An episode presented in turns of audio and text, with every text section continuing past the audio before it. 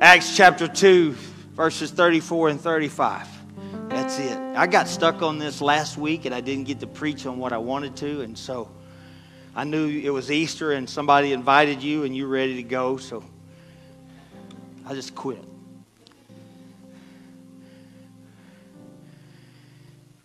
Acts 2 34 and 35. I think I'm reading from the New King James. For David did not ascend into the heavens, but he himself, he says himself, the Lord said to my Lord, Sit at my right hand till I make your enemies your footstool. I'm going to stop right there. He says himself, the Lord said to my Lord, Sit at my right hand till I make your enemies your footstool. So, if that's said of Christ, what does that mean about your enemies? Their destiny is sealed. He said, just sit down until I take all of your enemies and pile them up until you can set your feet on them. Because my Bible says, if God be for us, who? He said, There may be enemies, but who are they compared to who's for you? You just need to be still and watch until God makes all of our enemies our footstool. I want to preach to you for a moment about Jesus, King and Priest. Jesus, King and Priest. Father, we love you. Thank you for your word. We thank you for the Spirit of God that's here. I ask you to bless everybody today. Bless them, press down, shake it together, running over. May they leave here encouraged and uplifting, understanding the King and the priest in Jesus Christ. Amen. God bless you. Clap your hands if you believe in the Word of God. If you don't believe in the Word of God, I can't help you. Brother, Brother Bill Law's father, who I didn't get to meet, I think he was already passed on, but in the front of his Bible, right there, it said, In the beginning, the Lord created the heavens and the earth. He just wrote beside it, He said, If you don't believe this, you don't need to continue reading.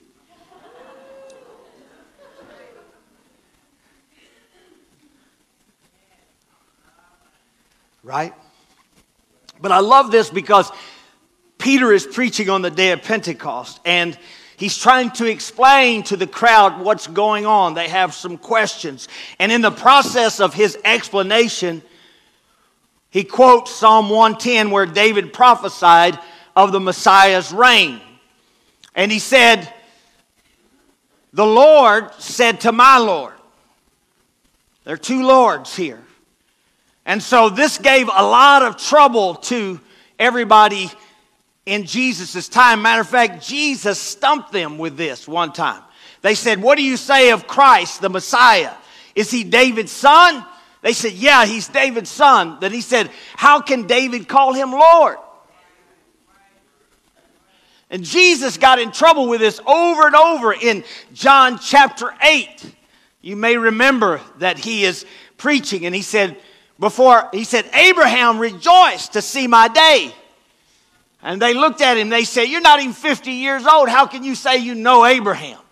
And he said, Before Abraham was, I am. I am. I was before Abraham and I'm after Abraham. And then in John chapter 10, he said, I and my Father are one. And the Bible said they took up stones to stone him. And he said, For what good work do you stone me? And they said, For no good work but for the fact that ye, being a mere man, claim to be God. They knew what he was saying. And so he returns here and he says, How can he be his son and how can he be his Lord at the same time? We know, according to Isaiah 35, that he is the root and the offspring of Jesse. He was before him and he was after him. According to the flesh, he was his son. But according to the spirit and the divine nature, he preceded him. He is God in the flesh.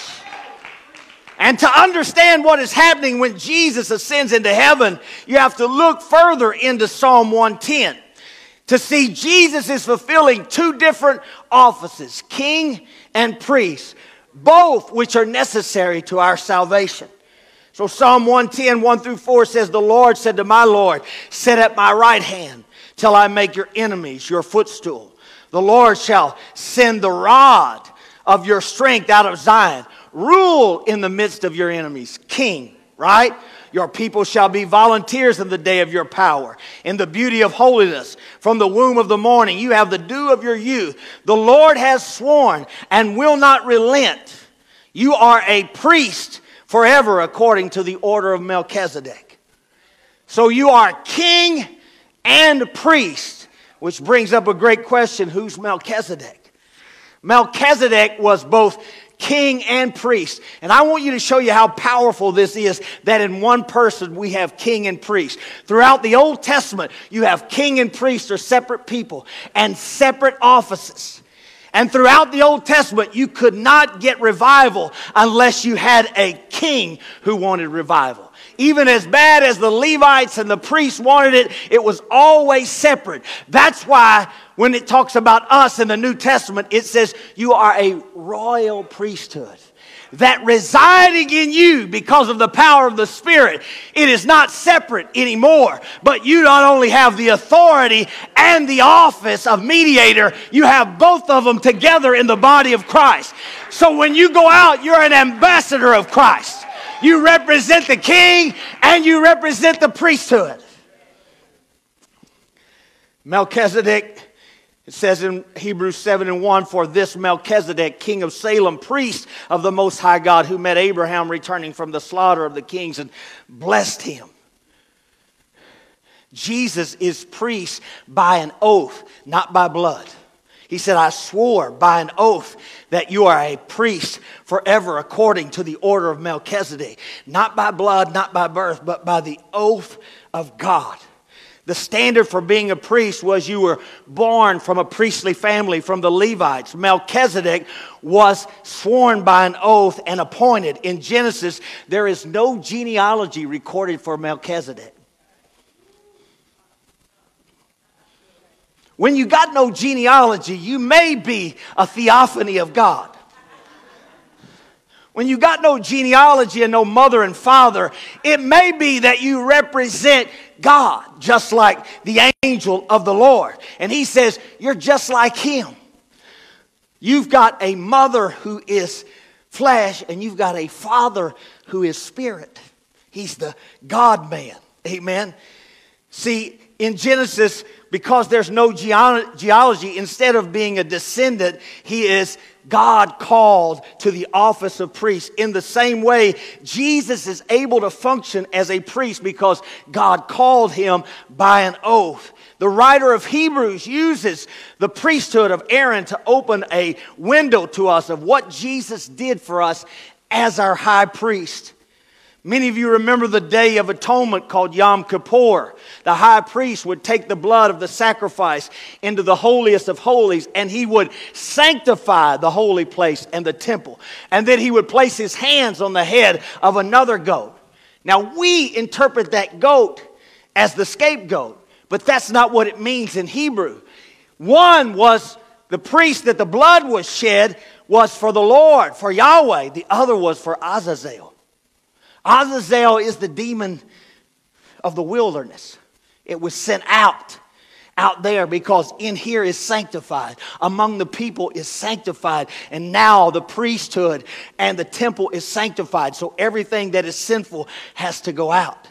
That's why when you see in the New Testament, where Paul is dealing with Hymenaeus and Philetus, and they have a problem teaching the truth. They're teaching heresy. He said, I gave them over to Satan to teach them not to blaspheme.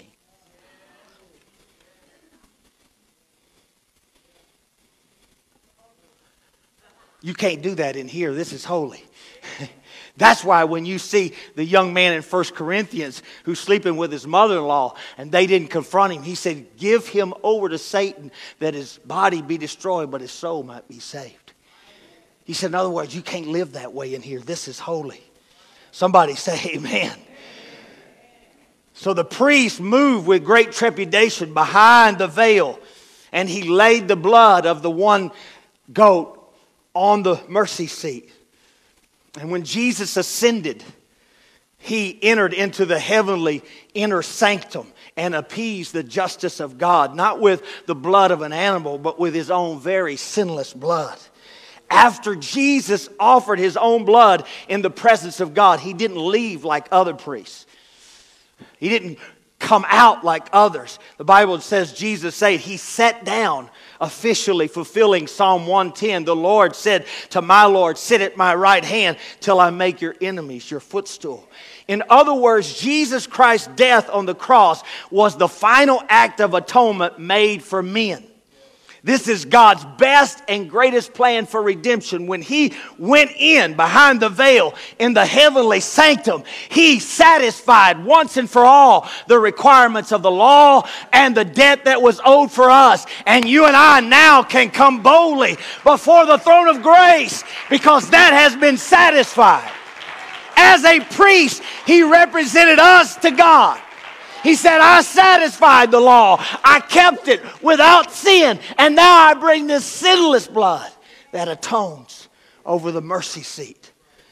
The principal role of the priest was to go to God on behalf of the people, to function as a mediator between them and God. Jesus was the last and final priest to represent the people before God.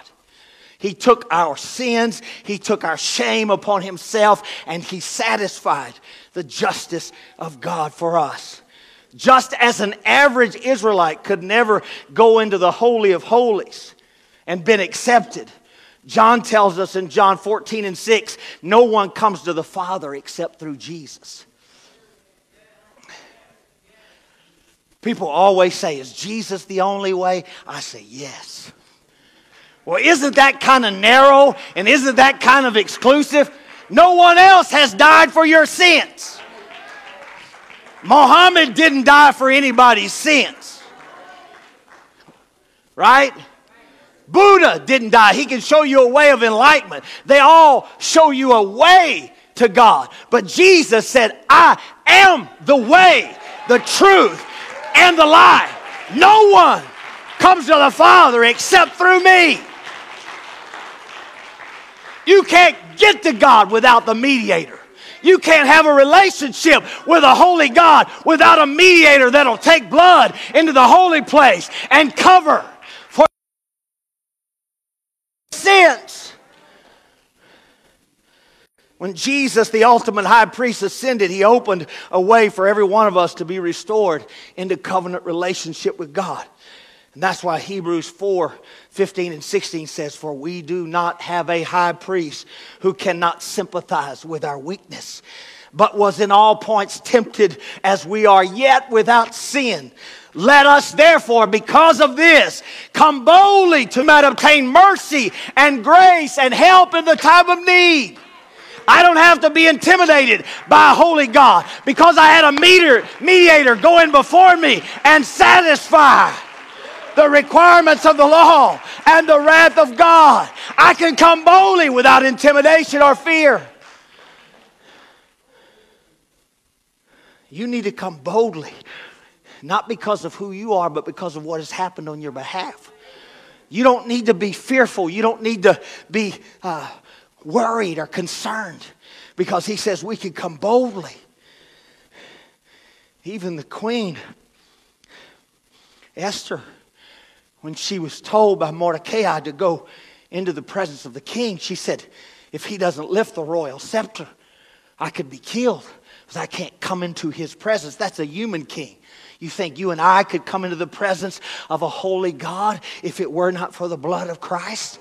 You think we could stand here in the presence of God and lift our hands with our frailty and our faults if it were not for Jesus. The reason we can even gather as a church is because there is a sacrifice for sin that has been made. Now we can come boldly, lift our hands and our head toward heaven because of what He's done on our behalf as our priest. He is our go between, our mediator. That's why 1 Timothy 2 5 says, For there is one God and one mediator between God and men, the man, Christ Jesus. As a man, he made atonement for men. on our side. He stood for us in that setting so that we could go to God. 2 Corinthians 5:19 that is that God was in Christ. Somebody say amen to that. God was in Christ reconciling the world to himself. Who is the him himself? God, thank you. God was in Christ reconciling the world to himself. It wasn't Jehovah Jr., it was God in Christ, the man Christ, reconciling the world to himself. He's the initiator. The reason you and I can come boldly because he initiated it with us. He reconciled us to himself. He moved out of the way the wrath and the justice that our sin deserved. And Jesus took the punishment, imputing, not imputing or counting their trespasses to them. A priest didn't just go to God on behalf of people, a priest also went to the people on behalf of God. See, he doesn't just go and sit down, but he has something. Some of you may remember that when they reconstituted the Ten Commandments after they were broken, and he comes down from the mountain. And he takes the blood of the sacrifice, he sprinkles it on the people and pronounces a blessing on the people. Moses did. So, in the same way, as a priest, in the book of Numbers, the priest could invoke the name of Yahweh over the people, and his blessing would come and his favor would come. As a priest, it was Jesus' role to pour out the priestly blessing of the Holy Spirit. So he goes on our behalf to make atonement. And then on God's behalf, he pours out the blessing of the Holy Spirit. He begins to sprinkle what he had received. That's why Jesus says in John 7 37 through 39, on the last day of the great feast, Jesus stood and cried out, saying, Oh, anyone who thirsts, let him come to me and drink.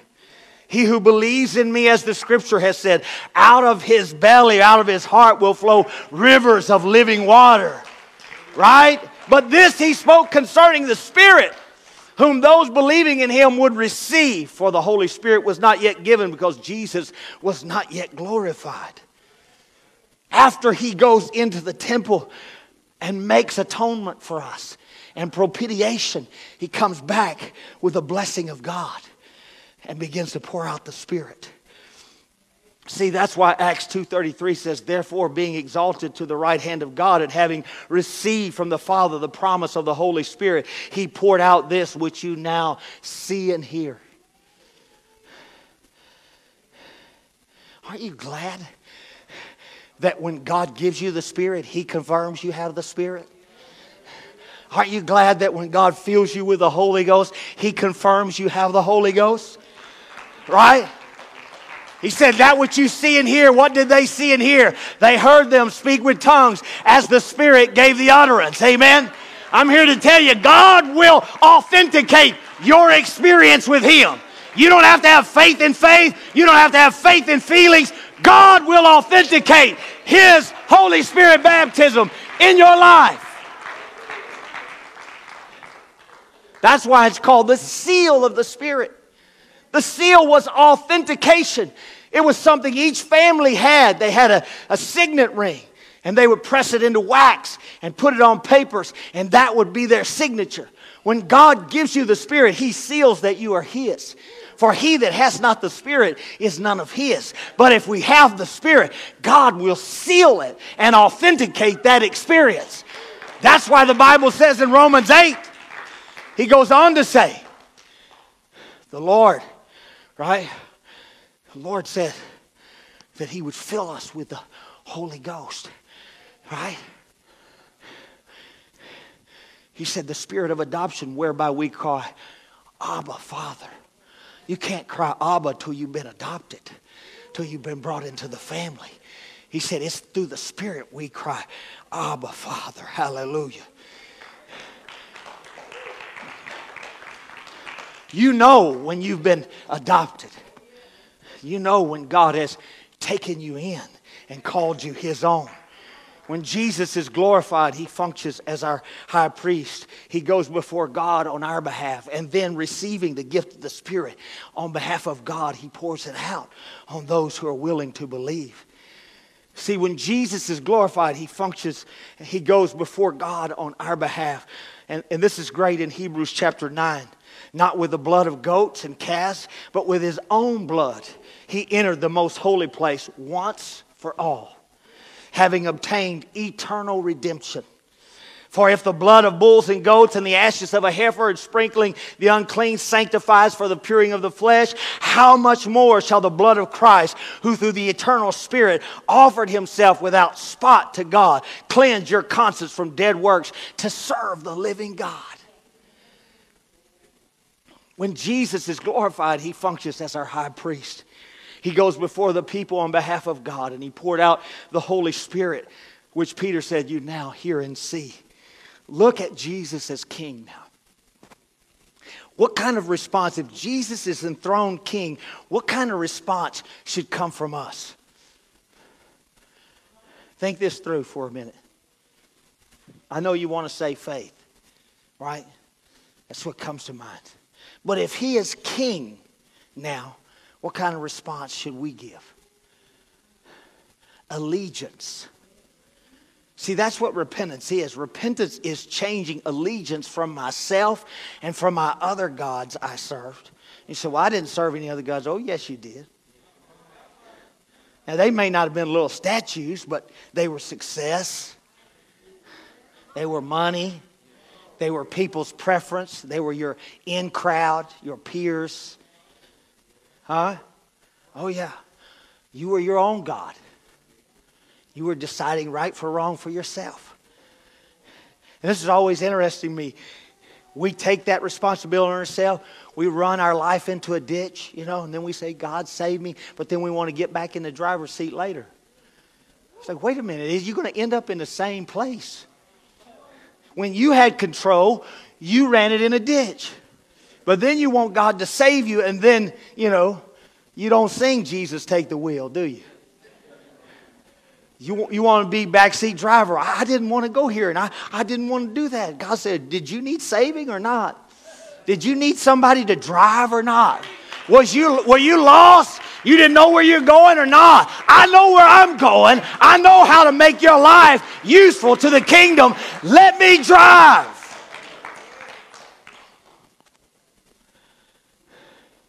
At the ascension, Jesus received an identity that no man has ever received before. Some people suggest that Jesus became divine at the ascension. That is not the case. There was no actual change in Jesus' nature at the ascension, but there is a change in function. In Philippians 2, he describes Jesus as the suffering servant who died for our sins. He says in verse 6, who being in the form of God, did not consider it robbery to be equal with God but made himself of no reputation, taking the form of a bondservant and coming in the likeness of men. And being found in the appearance as a man, he humbled himself and became obedient to the point of death, even the death of the cross. Verse 9, he begins describing his exaltation after he ascended. Therefore, God has highly exalted him and given him a name which is above every name that at the name of Jesus every knee shall bow, of those in heaven and those on the earth and those under the earth. And that every tongue should confess that Jesus Christ is Lord to the glory of God the Father. Right? Because he obeyed and went to the cross and made intercession for us and mediated the new covenant. Now God has highly exalted him and given him a name above every name. That's why when we speak the name of Jesus, things happen. That's why we pray in the name of Jesus. That's why we baptize in the name of Jesus. Whatsoever you do in word or deed, do all in the name of Jesus because there's not another name like it. There's not one higher than that. When he can swear by none greater, he swore by himself. Jesus. In that name is deliverance. In that name is forgiveness of sins. In that name is new life.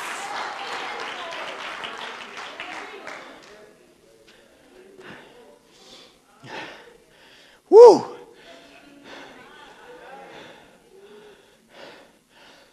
I was going to show you something in the Old Testament.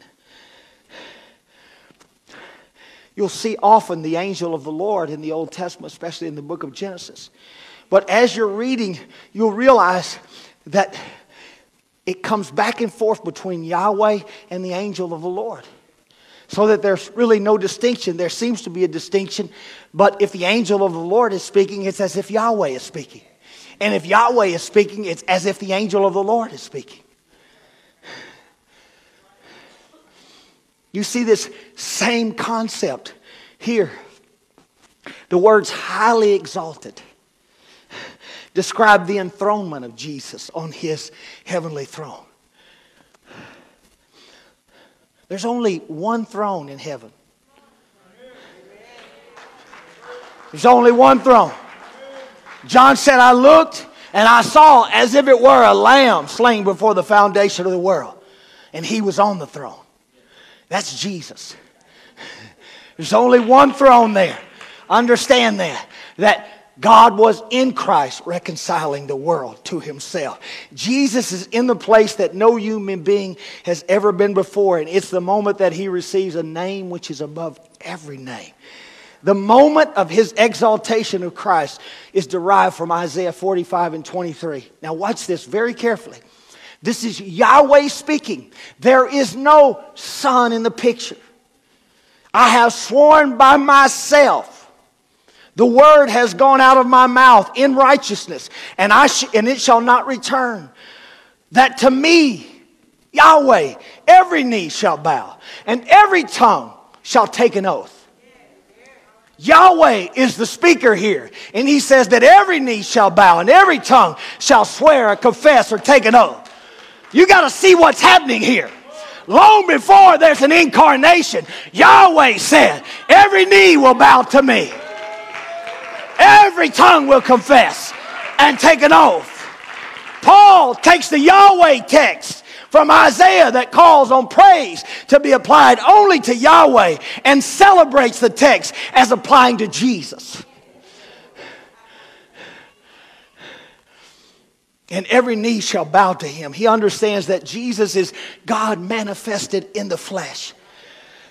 The disciples said, Show us the Father and it'll suffice us. And he said, Have you been with me so long time? He said, If you've seen me, You've seen the Father. I'm ever all you're ever going to see of the Father. The Father is an invisible spirit. I'm the manifestation of the Father. The Father is in me, and I'm in the Father. I got good news for you.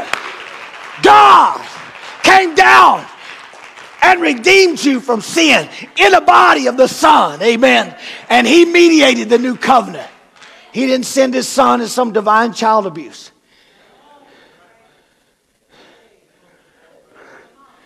It wasn't divine child abuse. But the son in the flesh went willingly. Nobody made him go. He went willingly. And he submitted to the Father's will. See, everybody has trouble understanding this. He is a God man, he has a human mother, but he has a spirit father. That is unique in its individuality. You, you need to get a hold of that. Because if you don't get a hold of that, you'll always be seeing Father and Son and Spirit. Let me ask you, how many spirits are there? Thank you. One Lord, one faith, baptism. I, I heard it. I heard it from you. Hallelujah. See, he understands that Jesus is God manifest at the flesh. At the ascension, Jesus is glorified. He's enthroned. He is highly exalted. In other words, he can now look at Jesus, the man, and declare he is King of kings and Lord of lords. He is the King, immortal, eternal, the only wise God. Hallelujah. The only wise God. The servant who suffered is the same one who is glorified as King of Kings. I had a conversation many years ago. And, and this is the real issue with, with the Orthodox Jewish community, not the Messianic Jewish community, but the Orthodox Jewish community, that a man could be God. That's the big hangup. It was when Jesus was there. They said, We're going to stone you because you claim to be God. He said, That's exactly. How many often did he use the word, I am the way, I am the bread of life, hearkening back to Genesis, where God revealed himself to Moses at the burning bush. There is nothing but a burning bush. And he said, Who should I say sent me? He said, I am that I am sent me. Jesus said, I'm that burning bush. I'm the spirit that animated that burning bush.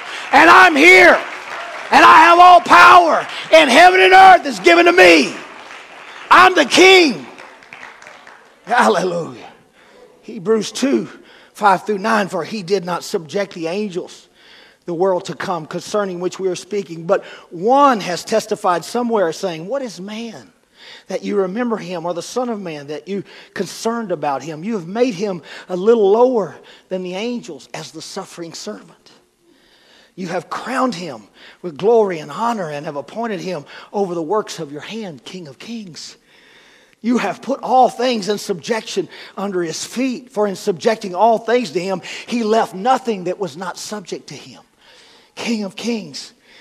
But now we do not yet see all things subjected to him, but we do see him who was made a little lower than the angels, namely Jesus, because of the suffering of his death crowned with glory and honor, so that the grace of God, he might taste death for everyone. Hallelujah. The servant who suffers is subsequently celebrated as divine. Watch this Isaiah 52 and 14.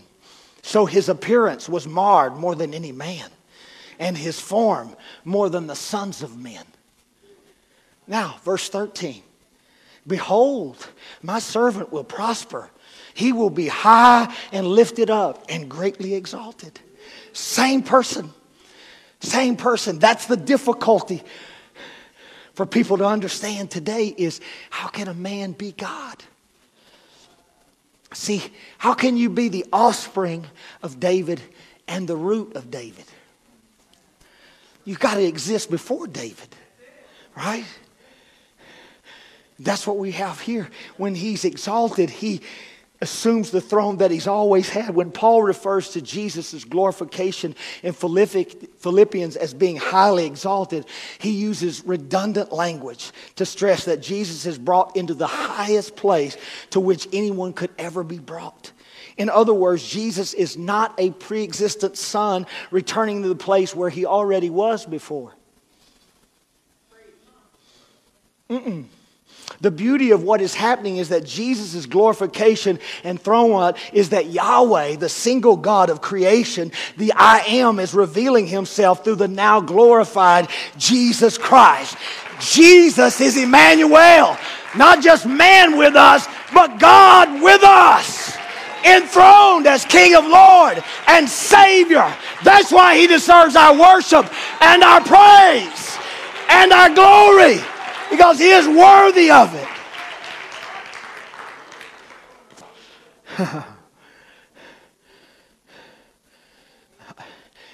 See, this is what Isaiah saw in Isaiah chapter 6. Did you know that?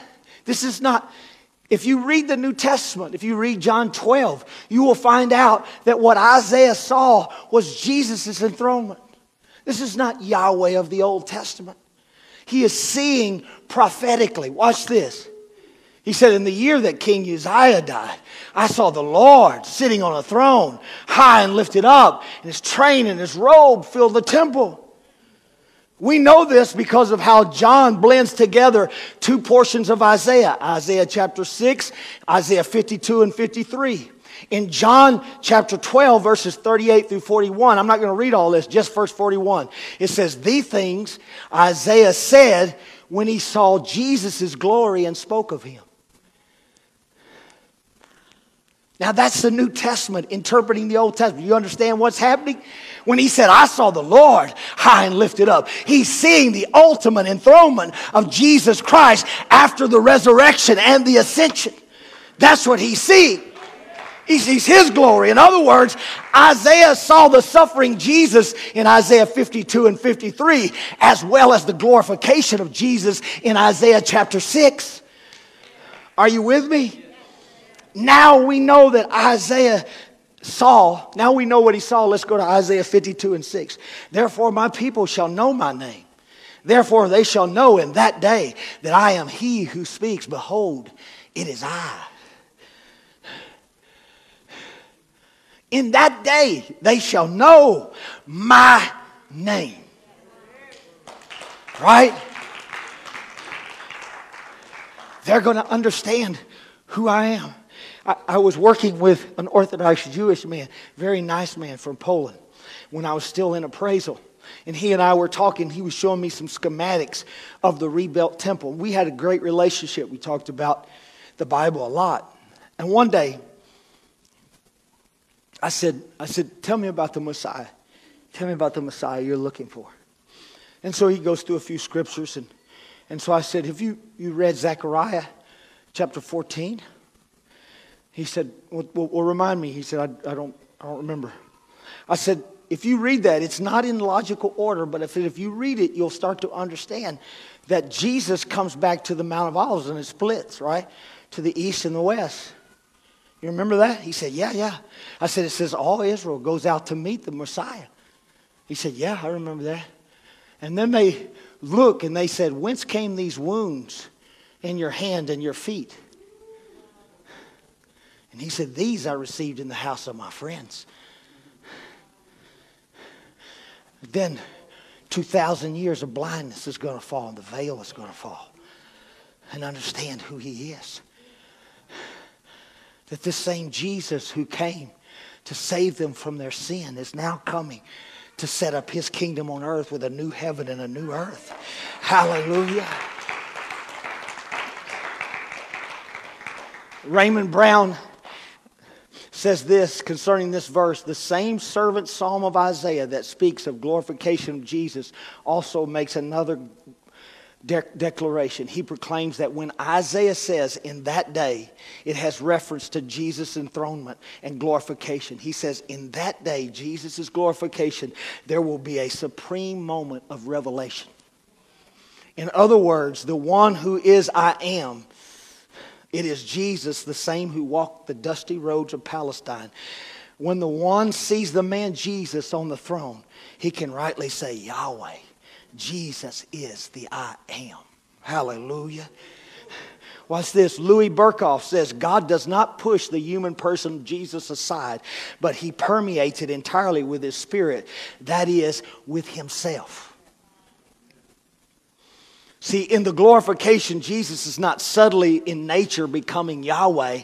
No, no, no. Jesus could not have existed apart from Yahweh. In other words, the very nature of Jesus was God in him. God in him doing the work. He said, I don't do anything I don't see my Father do, right? See, I used to, I used to have trouble with, with Philippians chapter 2 and Jesus' sinful, sinlessness. I, I used to have trouble with it because I was like, yeah, well, he's God. He, he can't he can't sin. But then I was like, he didn't face sin as God. He couldn't have, because James says God cannot be tempted with sin. Right? Neither does he tempt any man. So he had to face temptation as a man like us. As a man dependent on the power of God in him. Right? Just like you and I. That's why the Bible says there is no temptation overtaking you except what is common to man, right?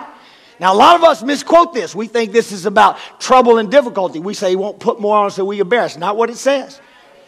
He will not allow you to be tempted beyond what you're able to bear. But with the temptation, make a way of escape that you may be able to bear it. In other words, you have the power of the Spirit that said no to Satan in the wilderness just like Jesus did. You have the same word he did, so you can stand and say no to sin just like he did.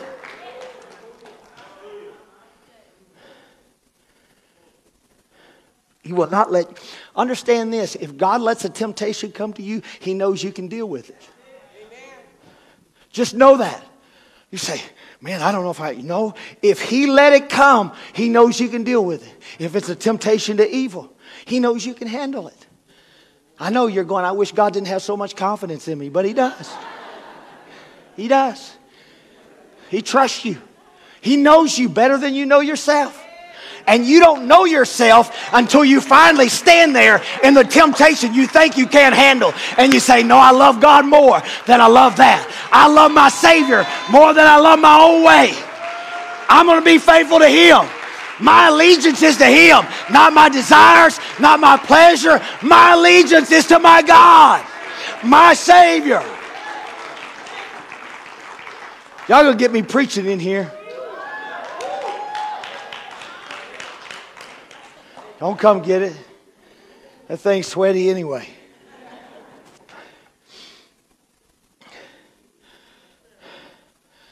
See, Hebrews 1 and 4 says, having become so much better than the angels, as he has by inheritance obtained a more excellent name than they. See, when you say Jesus, you say Yahweh. When you say Jesus, you say the highest name there is. At that name, at that revelation of his glory. You know, we think of Jesus and we see him in his earthly ministry. I'm going to tell you, when he comes back, he ain't going to look like that guy. He got a white robe on and a sash dipped in blood. Right? He's riding on a white horse. John knew him. John leaned on his breast. John was intimate with him.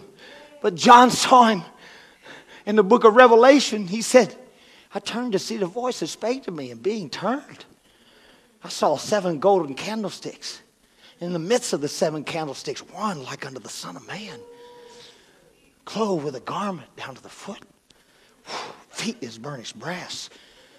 His eyes were a flame of fire, and his hair was white like wool. Out of his mouth came a sharp two edged sword. Hallelujah. And his voice was like the sound of many waters.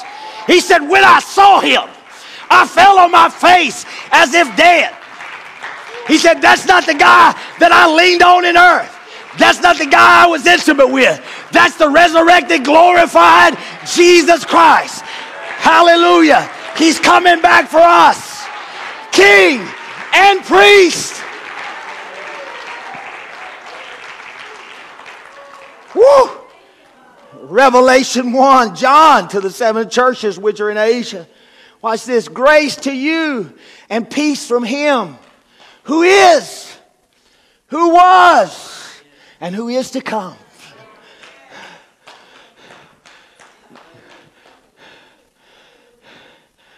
Who are you looking for to break that eastern sky? Ooh. I'm looking for that guy that J- John saw. I'm looking for that guy because when you see him, and see, this is what I tell people you're going to kneel, it's inevitable. You're going to confess, that's inevitable. You might as well do it now while it'll do you some good. Because when he shows up, ain't nobody going to have to tell you anything. You're just going to go. And out of your mouth is going to come stuff you didn't expect to be there. Because you're going to know you might as well confess now. You might as well kneel now so it'll do you some good. Now you can be forgiven. Now you can be washed. Now you can be cleansed. Now you can be renewed. Kneel now. Woo. Hallelujah. I'm quitting. You can stand. I'm quitting.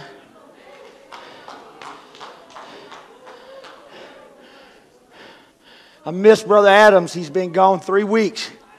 He got me preaching three weeks in a row. Maybe I'm getting better as I go. I don't know. We'll see. I'm getting tired, that's for sure. My wife said, she said, you keep talking about two services. She said, you think you can do this for two services? I said, God have to help me. But when I talk, start talking about him, I get excited. I'm not bored. I get excited.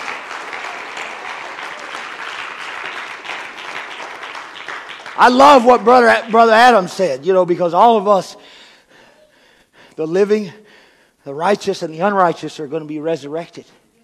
And I love what he says. There's going to be, Adolf Hitler is going to see him in all of his glory. He tried to wipe out his name, he tried to wipe out his people. And when he sees him, he's going to get down just like this. He's going to say, You are Lord. You are Almighty. I was wrong. I had it wrong. I want you to know every Roman Caesar is going to get on their knees. Every powerful person in the world, when they see him glorified, is going to get on their knees. Every celebrity, every rich person who thought they didn't need God is going to get on their knees. Amen. So I'm here to tell you if you don't know Him today, just find you a place where you can pray and already confess you're already Lord. I haven't seen you in all your glory, but I believe you're Lord. And I want to give my life to you.